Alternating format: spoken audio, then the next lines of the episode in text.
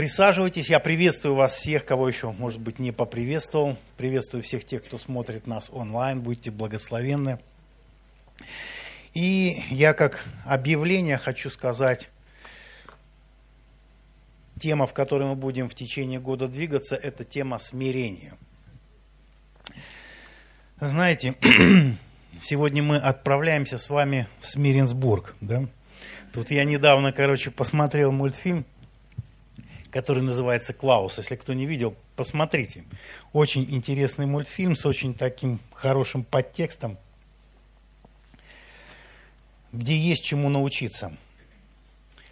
И тему сегодняшней проповеди я бы назвал в контексте прошлого года.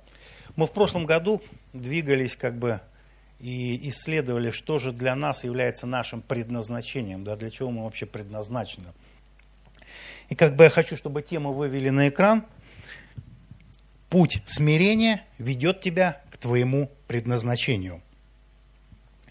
Знаете, я бы сказал, что это путь, он нелегкий. И кто, это вопрос вообще, кто согласится идти этим путем? Согласишься ли ты идти и двигаться этим путем, когда ты что-то не понимаешь, как говорится, как говорит молодежь, что-то не догоняешь, да, что-то тебе не ясно, с чем-то ты не согласен, что-то ты бы сделал не так. Готов ли ты двигаться этим путем? Знаете, это вопрос очень серьезный для каждого из нас. Это, в этом вопросе это реальный вызов для каждого из нас.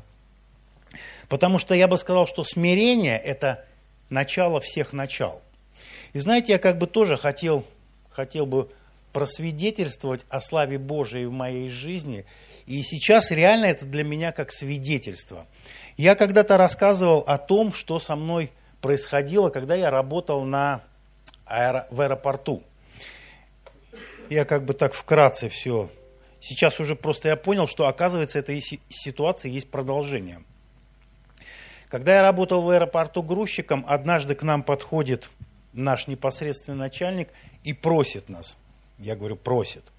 Помогите, пожалуйста, убрать мусор с территории, потому что баки полные, мусор разлетелся. И мы, как послушные работники, пошли, убрали, это было под конец дня. И вечером я подхожу к своему вышестоящему уже начальнику, говорю, ваши баки полные, закажите, пожалуйста, транспорт, чтобы они вывезли, иначе завтра эта картина повторится. Утром мы приходим на работу, ну, все, как я сказал, так и получилось. К нам приходит наш начальник, уже непосредственно начальник грузчиков, и говорит, идите уберите. Он уже не просит, он уже говорит, да, идите уберите.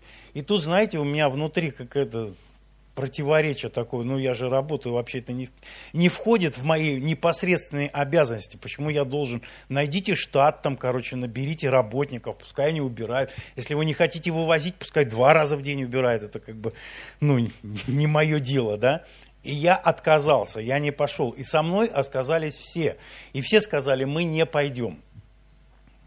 Этот начальник идет к вышестоящему, объясняет ситуацию, тот вызывает нас к себе и говорит – он не спросил, почему вы отказались. Он говорит, кто отказался? Ну, знаете, мы как бы согласились, я стал, стоял в, инициативе там всего этого, я говорю, я отказался. Все молчали, никто не стал вылезать вперед. Я говорю, я отказался. Знаете, я видел ну, состояние этого начальника, он в таком состоянии был, когда чуть на потолок не залез. Он весь побледнел, покраснел, он не ожидал, видимо, такой дерзости от меня, а я как молодой там верующий. Ну, я знал, что Господь со мной. Понимаете, да. Его я вижу, что там уже дергает, он, он заикаться начинает. Он говорит, пиши заявление по собственному желанию с завтрашнего дня. Я говорю, я не буду писать ничего. Я говорю, если у вас есть ко мне какие-то претензии, да, вы можете меня уволить по статье, ну потом просто объясните мне, по какой статье вы меня уволили, да. Слушайте, он дал приказание этому нижестоящему следить за мной, что я делаю, как я делаю, во сколько я прихожу, во сколько я ухожу. И вот он полгода ходил за мной буквально по пятам и смотрел, что я делаю. Ну, слушайте, он, конечно, не нашел ничего, но потом прошло время, я уже уволился с этой работы, я перешел в другое место. И меня пригласили как бы на стройку. Это такая промежуточная была станция, где меня пригласили работать электриком. Хотя я не был электриком по специальности. И вы, наверное, слышали уже, что когда я пришел устраиваться на эту работу, у меня не было ни корочек, ничего. У меня было за спиной только радиотехнический техникум. Но документов никаких подтверждающих о моем образовании как электрика у меня не было. И я прихожу к главному инженеру, он меня записал в книгу инструктажа, и в этот момент кто-то прибегает ему и говорит, что тебя там по телефону телефону срочный разговор, и он 40 минут буквально говорит по телефону, забывает вообще о том, что меня спрашивал, потому что он меня просил показать мне корочку об инструк... ну, электрика, да, он должен был записать там номер моего удостоверения, и когда он пришел, он уже ничего не помнит, естественно, он видит меня, я сижу покорно и жду, пока он там придет, и он говорит, ну, хватит сидеть, короче, расписывайся, иди работай. Вот так я стал электриком, и буквально через какой-то короткий промежуток времени, кстати, на этой работе я ни разу электриком не работал, я работал с лопатой в руках, и, и, и получилось так, что как бы эту контору расформировали, и мне пришлось опять искать новую работу. И я молился и говорю, Господь, дай мне то, что ты хочешь. И я прихожу, короче, в ЖЭК, в железнодорожный ЖЭК, были, там надо было обслуживать железнодорожные дома, дома, и требовался электрик. Я прихожу и говорю, вот я типа электрик. А мне первый же вопрос, где корочка? Я говорю, у меня нет корочки. И знаете, последним вопросом, что прозвучало – а если хотя бы у тебя запись в трудовой книжке, вот это-то как раз у меня и есть. Вот для этого я и устроился там на стройку, мне сделали запись, что я электрик. И знаете, таким образом я пришел туда. Но мне сказали, что ты будешь работать электриком, ну, не полное время. Вот когда у тебя будет свободное время, особенно летом, ты будешь ездить по помойкам и убирать мусор. Вы представляете, какие раньше были помойки? Нет? Вы знаете, там из кирпича выкладывали или из досок делали, там внизу доски были, там, куда вода стекала. И вот приезжала машина, обычная грузовая, и два таких работничка с вилами эту оттуда черпают. И вот 10 лет мне пришлось ездить по этим помойкам. Представляете, да, там все эти пакеты, которые слиплись, все в воде, там выковыриваешь, они оттуда брызгаются, там и, короче, весь в этой каше, короче. Один раз, один раз я просто отказался, и мне пришлось потом 10 лет 10 лет работать на этих помойках. Знаете, Бог, Он ведет своей школой. Вот школа смирения у него очень, очень серьезная школа. И я тебе хочу сказать, что если в твоей жизни были какие-то уроки, когда Бог тебя пытался смирять, я тебе хочу сказать, что эта школа, этот путь, он не окончен. Это будет путь до конца всей твоей жизни. Знаете, это как путь посвящения, да? Посвящение. Это как путь очищения. Это процесс всей твоей жизни. Ты встал на этот путь. Готов ли ты им идти? Знаете, этот путь не всегда, он представляется нам таким, каким мы хотим его видеть. Вот если мы как бы сказали, да, Господь, я смиряюсь перед тобой, это ничего абсолютно не значит. Абсолютно ничего. То, что ты сказал, слушайте, помните, когда Петр сказал, Господь, да вот если все отрекутся, но только не я. Я вот за тобой и в огонь, и в воду, и через медные трубы, и куда только ты не пойдешь, я все за тобой. Но как только пришла ситуация, как только пришло испытание, да Господь, я никогда не знал вообще этого человека. Первый раз вижу, да? Смотрите, Бог всегда будет вести тебя через тернии где тебе придется реально проходить школу выживания, возможно. Это не будет легко, это будет тяжело. И знаете, у меня вот по сей день я чувствую, что Бог вот все дальше и дальше пытается вести меня и двигать в этом. Потому что получаются такие иногда конфликтные ситуации вообще, где вроде бы ты там моментально готов вспылиться, вот знаете, как у нас началась приемная семья? Я вообще к этому абсолютно был равнодушен и без, безразличен. Но я понял, что мне надо просто сделать так, как хочет от меня Бог. Я просто, ну, дал возможность супруге своей, чтобы ее мечта осуществилась, да. И теперь вот я понимаю, что с каждым новым ребенком, то есть это повторяется, это новый виток, новый этап Тут появляются еще новые животные, которые тоже очень сильно раздражают. Да? Мне стоит только, короче, спуститься по лестнице. Тут есть одна рыжая, которую вы сегодня увидите. Она просто не дает мне покоя. Знаете, хочется так вот ее взять и к ногтю. Ну, это как бы так, это от, от, отступление от темы, да? начать я хочу с вами об одном стихе, который реально вот ободрит маленько, может быть, нашу, наше движение по этому пути. Это притча, 22 глава, 4 стих. Смотрите, что пишет Соломон. «За смирением следует страх Господень, богатство и слава и жизнь». Вот в переводе Кулакова первая часть этого стиха маленько звучит по-другому. Там написано «смирение и благоговение перед Господом принесут богатство и славу и жизнь».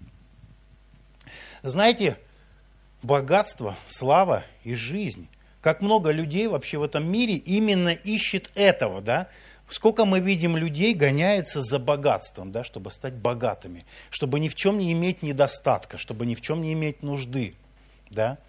Как многие люди готовятся, ищут вот именно этого портфеля славы, да, чтобы там сидеть на каком-то почетном месте.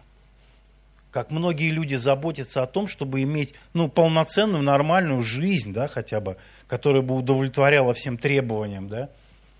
Но смотрите, как мало людей имеют это все в купе. Почему? Почему, спрашивается вообще? Что еще вообще нужно человеку для счастья, да? И почему так мало имеют это? И смотрите, Слово Божие говорит, что все это, это воздаяние. Воздаяние за смирение и благоговение перед Всевышним – Господь, вообще Господь, желает нашу жизнь наполнить изобилием, изобилием всего того, что имеет сам. Но смотрите, цель лукавого не изменилась. Он пришел для того, чтобы украсть, убить и погубить. Чтобы ты никогда не воспользовался тем, что предлагает тебе Бог. И как бы как основное место я сейчас хочу прочитать это книгу Иакова, четвертую главу, мы не будем там всю, всю главу читать, хотя можно прочитать и всю с 1 по 10 стих. Я как бы хочу сказать, что пробуждение вообще, о котором сегодня затрагивал Денис, да, успех в Боге, потенциал, вообще все это зависит прямо пропорционально от того, будет ли в нашей жизни смирение. Научились ли мы смиряться под крепкую руку Всевышнего? Смотрите, что пишет Иаков – и начинает он с такого интересного вопроса. Откуда у вас вражды и распри?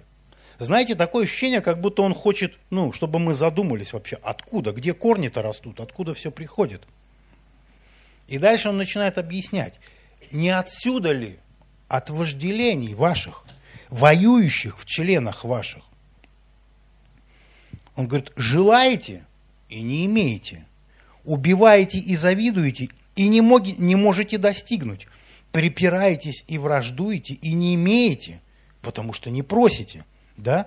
Он говорит, а даже если просите, то не получаете, потому что просите не на добро, а чтобы употребить для ваших вожделений.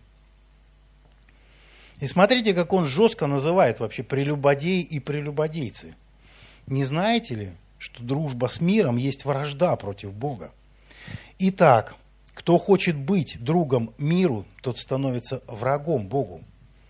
Или вы думаете, что напрасно говорит Писание? До ревности любит Дух, живущий в нас.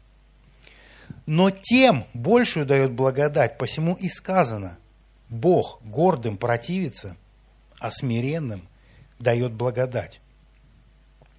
И как заключение он говорит в седьмом стихе, «Итак, покоритесь Богу, противостаньте дьяволу, и убежит от вас. Приблизьтесь к Богу, и приблизится к вам. Очистите руки, грешники, исправьте сердца двоедушные. Сокрушайтесь, плачьте и рыдайте. Смех ваш да обратится в плач и радость в печаль.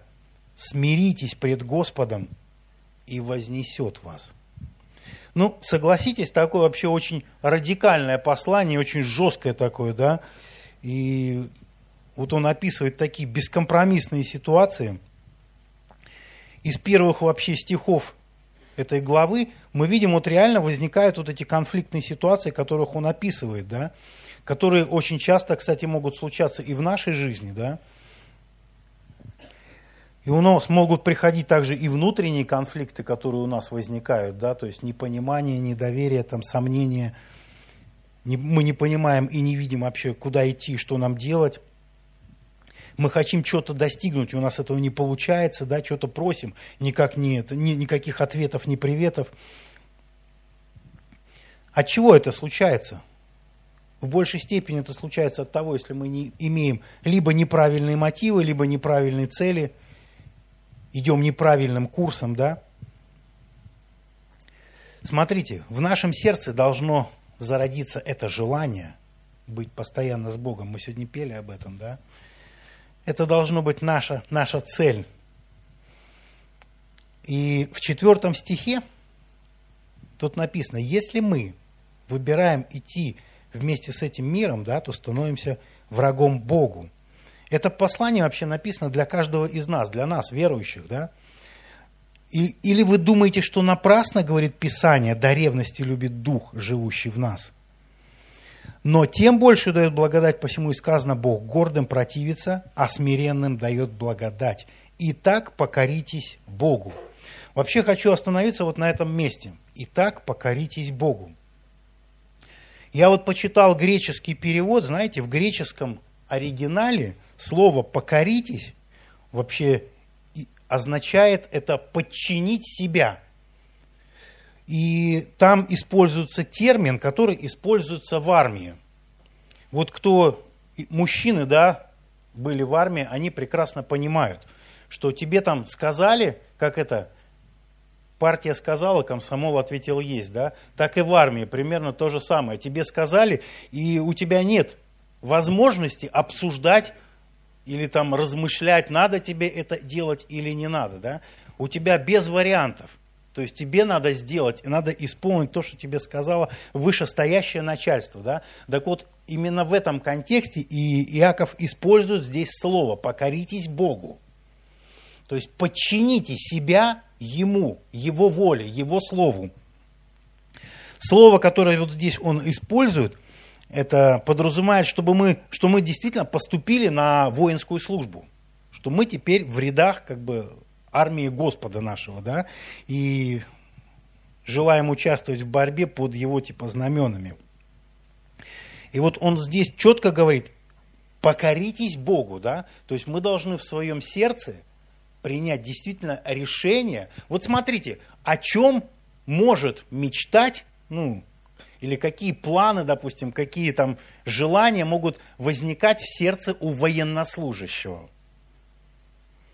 Ну, какие желания, да? Вот исходя из всего того, что мы сейчас услышали, там должно быть возникнуть только одно желание. Как можно лучше, как можно четче исполнить то, что тебе сказали. Тогда ты будешь успешен в глазах своего военачальника. Согласитесь же?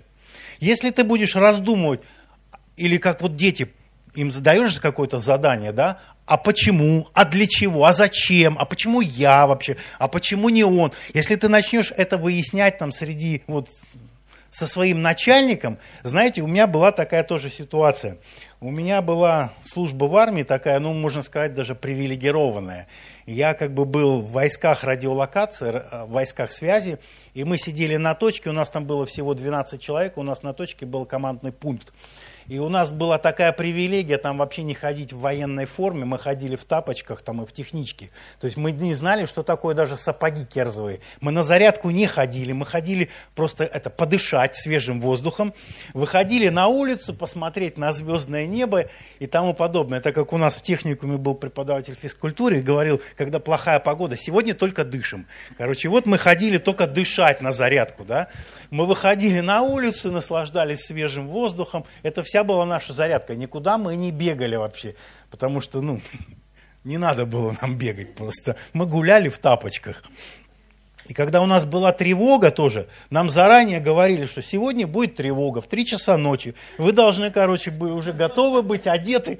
И, потому что у нас было по заданию в течение 8 минут запуск, запустить радиолокационную станцию. То есть поэтому как бы тут без вариантов. Мы уже сидели внутри, и рука уже вот так, хоба, там на ключе была. То есть только тревога прозвучала, мы включили, она начинает крутиться уже.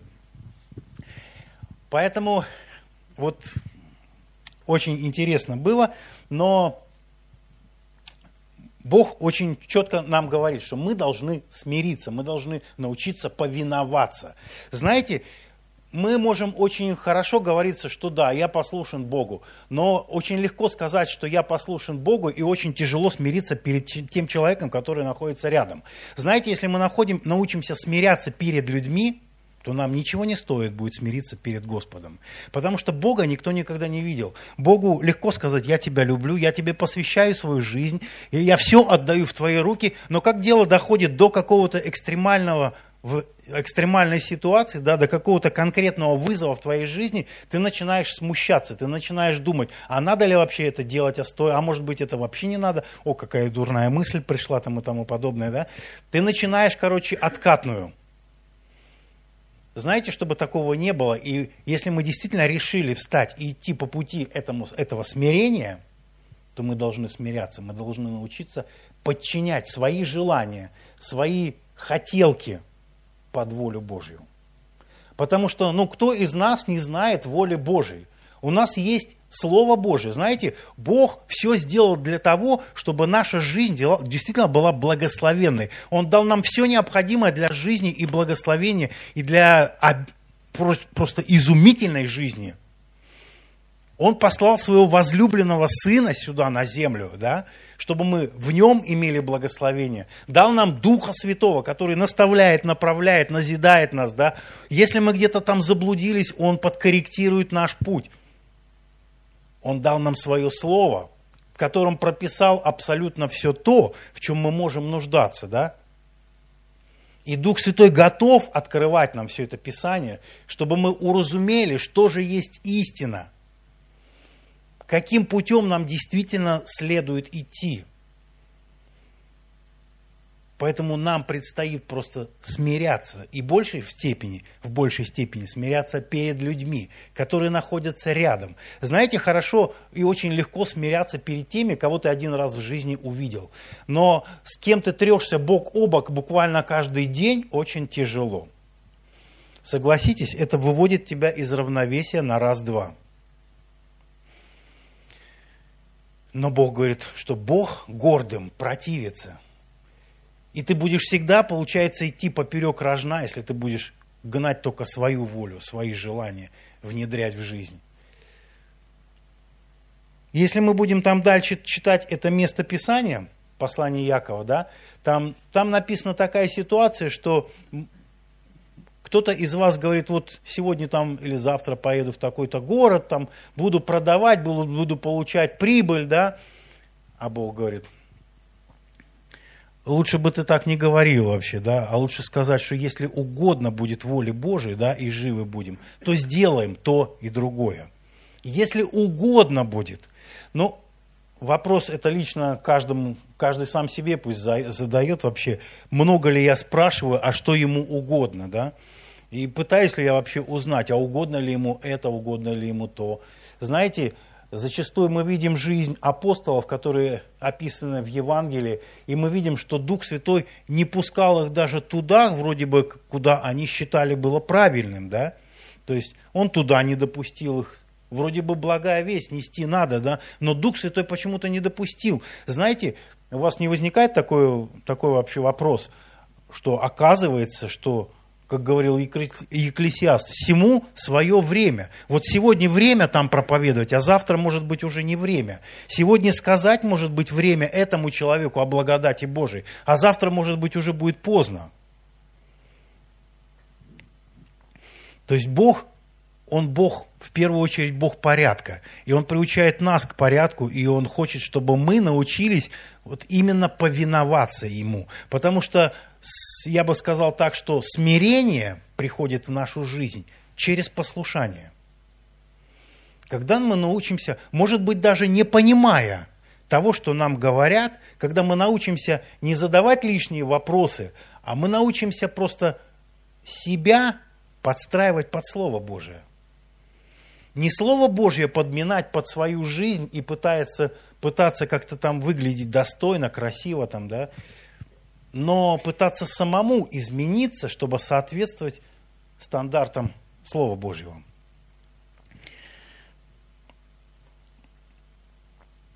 И вот смотрите, короче, он говорит, приблизьтесь к Богу и приблизиться к вам. Когда мы начинаем приближаться к Богу, когда мы начинаем искать Его, да, Бог автоматом приближаться начинает к нам. Вот если я сейчас сделаю шаг по направлению к Денису, кто скажет мне, что он не стал ближе ко мне? Никто, да? Понимаете, да, тут о чем говорит Писание? То есть, если мы начинаем двигаться в сторону Господа, искать Его присутствие, да, искать Его взаимоотношений с нами, да, то Он становится к нам ближе. Он начинает приближаться к нам. Только потому, что мы делаем шаги к Нему навстречу. Знаете, за своими шагами Он он не замедлит. Он всегда готов выбежать нам навстречу, как это произошло в ситуации с блудным сыном. Отец всегда ждал его, да, и когда блудный сын только появился, появился на горизонте, и отец увидел его, он просто побежал. Он побежал к нему. Он не пошел, он побежал. Знаете, мы с вами в нашей жизни не являемся беспризорниками. Мы не являемся бездомными детьми, которые не имеют родителей. У нас есть чудесный Отец, который на небесах, который готов постоянно, день и ночь заботиться о каждом из нас. И знаете, Он не хочет, чтобы мы себя чувствовали такими детьми, которые потеряли своих родителей. Когда блудный сын ушел в далекую страну, его никто не гнал, он просто сам ушел. Это было его решение, это был его выбор. И там он осознал, что насколько лучше насколько лучше было в доме отца моего. Даже наемники, которые работают там, они избыточествуют хлебом. А я дошел до такой ситуации, что мне даже рожков не дают, которых, которыми питаются свиньи.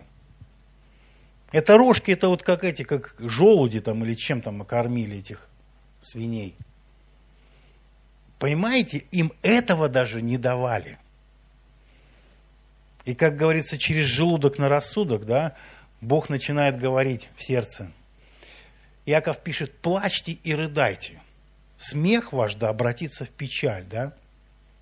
И знаете, вот интересная ситуация. У нас произошла на юге.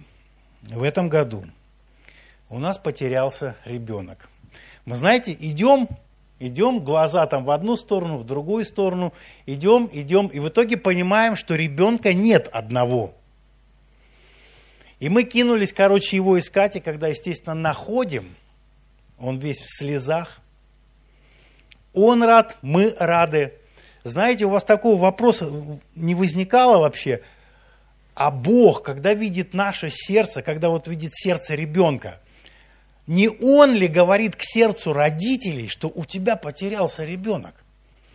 Не время ли сейчас обернуться и начать искать его? Я думаю, что сам Бог, глядя на слезы ребенка, он обращает сердце родителей. И вот что-то начинает двигаться в духовном мире. И ты откуда-то о, замечаешь, что у тебя ребенок потерялся, его нету. Поэтому Бог говорит, что, знаете, когда, когда мы действительно перед Богом смиряемся, когда мы готовы проливать в тайной комнате слезы, потому что мы понимаем, насколько мы несовершенны, насколько мы, может быть, далеки от того, к чему, к чему ведет нас сам Господь. Да? И не надо стесняться этого состояния.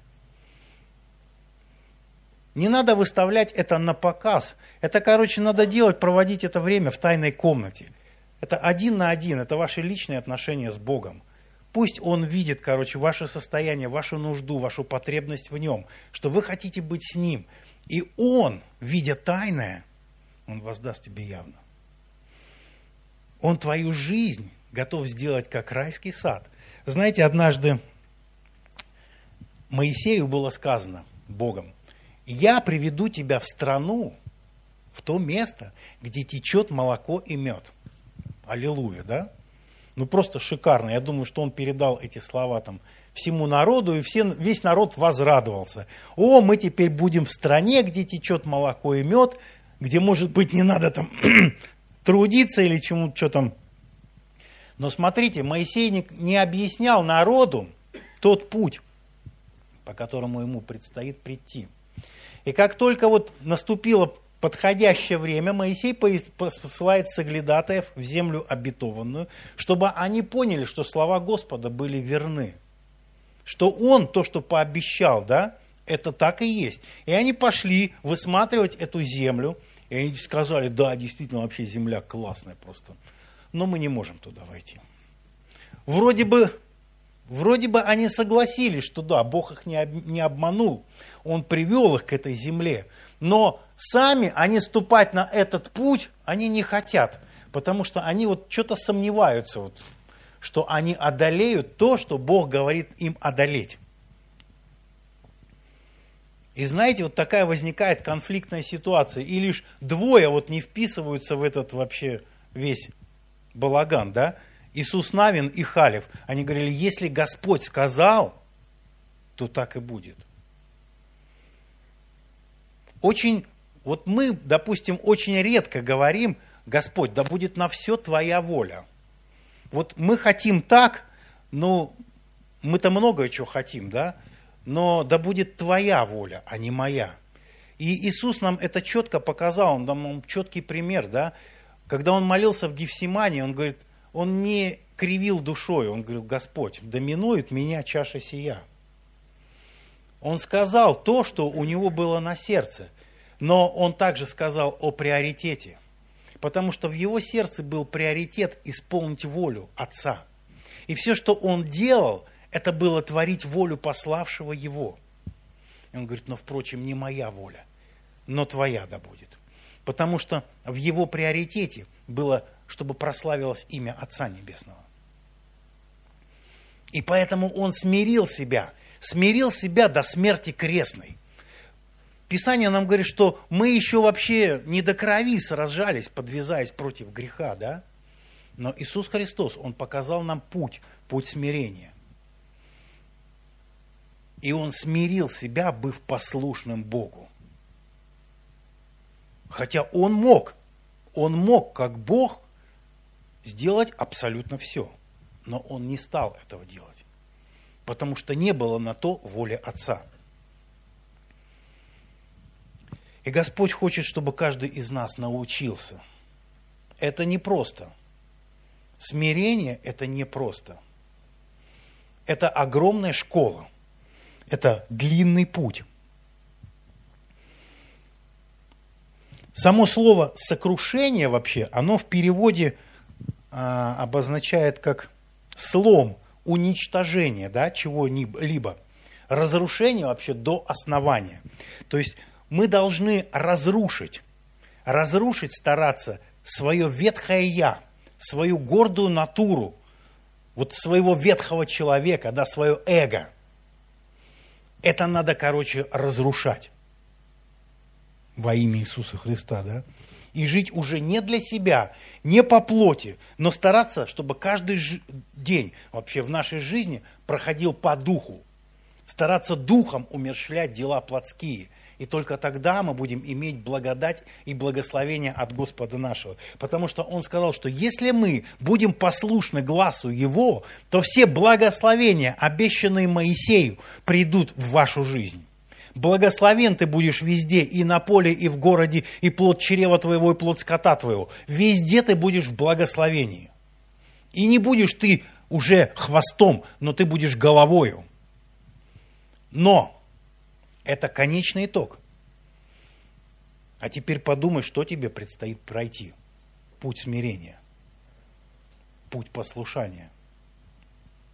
Это нелегко. И еще раз хочу зачитать этот стих. «Смиритесь пред Господом последний, и вознесет вас». Вознесет вас. Знаете, жизнь человека вообще коротка причем очень коротка. И Писание, если мы дальше будем читать, Писание говорит, что жизнь человека, она как пар, являющийся на малое время, а потом исчезающий. Знаете, если мы поразмыслим так, насколько коротка наша жизнь, то тем более, тем более нам нужно исполнять вот три основных принципа. Первый, я повторю, это признать Иисуса господином, именно господином нашей жизни. Это не тот случай, когда жена говорит мужу, не велик господин, сам сделаешь. Это действительно почитать Господа за господина. Когда ты готов делать абсолютно все то, что он, ну, когда-то просит, когда-то повелевает. Да? Второе, смириться под его крепкую и сильную руку. И третье, стараться познавать его во всех путях своих, вникать в Слово Его, исследовать Его, углубляться, да, и учиться доверять Ему. А Он, Он, в свою очередь, не замедлит. Он, в свою очередь, Духом Святым, наставляя и направляя нас на верный путь, приведет нас к нашему предназначению. Он приведет тебя – но если ты не сойдешь с этого пути, ты придешь к тому, к чему Бог тебя готовит. Знаете, сегодня такой день вообще, когда мы вспоминаем о христовых страданиях. Я бы попросил служителей разнести, пожалуйста, причастие. Денис вон с Иваном сделайте, пожалуйста.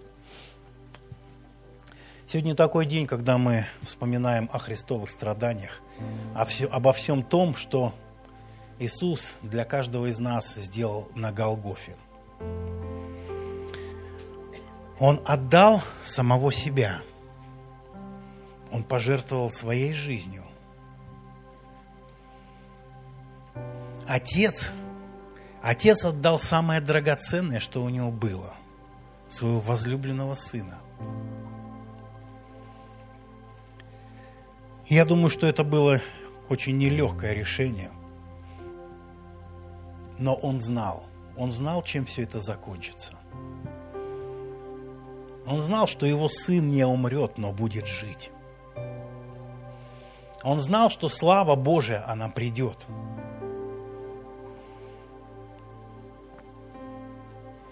И я хочу, чтобы мы сейчас заглянули вглубь своего сердца и поразмыслили. Потому что сегодня мы уже читали в книге Якова он говорит, что чтобы мы размышляли о том, в каком состоянии находится наше сердце, каковы наши руки. Он говорит, очистите руки, грешники, исправьте сердца двоедушные. Может быть, сейчас то время, когда нужно смиряться. Разносите, пожалуйста. Смириться перед Господом. Возможно, плакать перед Ним. Искать Его благоволение в своей жизни – Сегодня так редко вообще говорится об этом. Сейчас больно, очень хорошо воспринимается, когда мы будем говорить о победоносной жизни какой-то, да, но к этому надо прийти. Это уже как результат.